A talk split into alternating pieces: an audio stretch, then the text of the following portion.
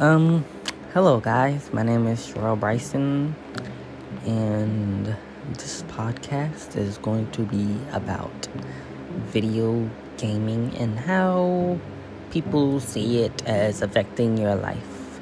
So, recently, I've been talking to my parent, or one of my parents, and they always ask me, you know, Joanne, what do you do other than play the game? I say it.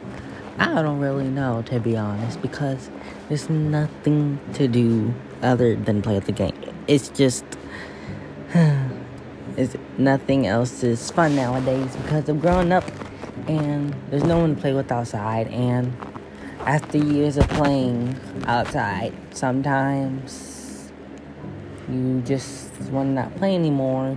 Just like I don't know, you eat a certain meal every day, eventually you will not want to eat it anymore. And I guess that's just why I start playing video games like every single day. Um,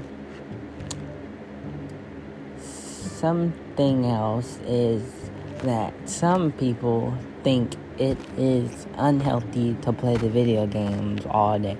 Now, I really don't think it is unhealthy for people to play the video game all the time, but it can depend on whether or not it's a good thing.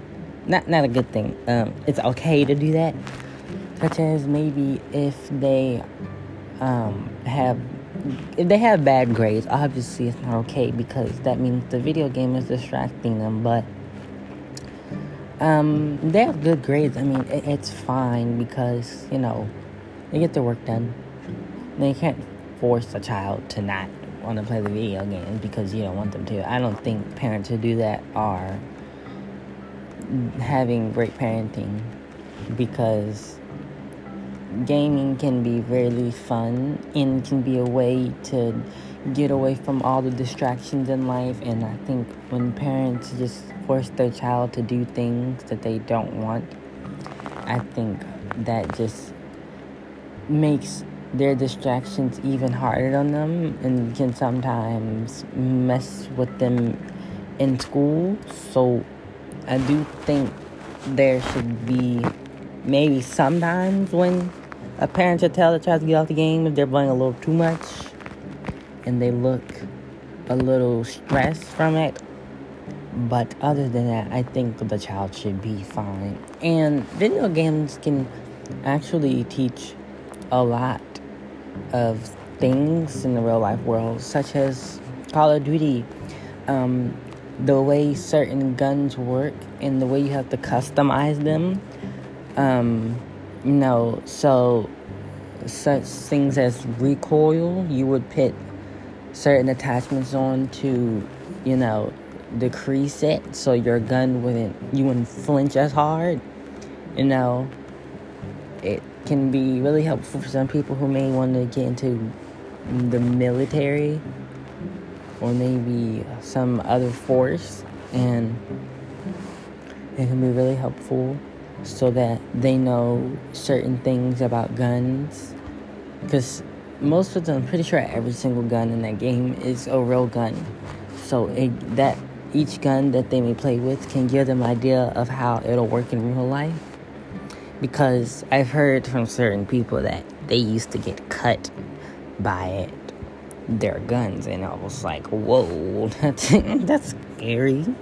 Ah, that must really hurt because they can just. I've also seen videos of like people shooting shotguns and it just flying back because of how much force or recoil it gives to you. It, looks like like people who handle those guns have like a lot of arm strength and it takes a lot of training but i think games like call of duty can give a real um um what can i call it a real re- a reality of what a gun would feel like, but to a lesser degree because it doesn't, you know, with the because those people who hold the guns in the video games are basically like trained professionals. So like it does give you an idea of what it'll look like once you have control over your own gun. Um, something else, uh, sim racing. Um, I honestly think sim racing can really help with someone who may plan on becoming a real life racer because even professional racers use sim sim video games, sim racing games to practice a track instead of like actually going out there. So I also think that sim racing games can help people if they want to become a race car driver. Um, yeah, I just think video games can have a positive impact on someone. They can have a negative impact on someone. I think it all just depends on the person and the situation and how they can handle playing the game. Um, it's been a really nice time talking to you guys, and I hope you all have a nice day. Peace out.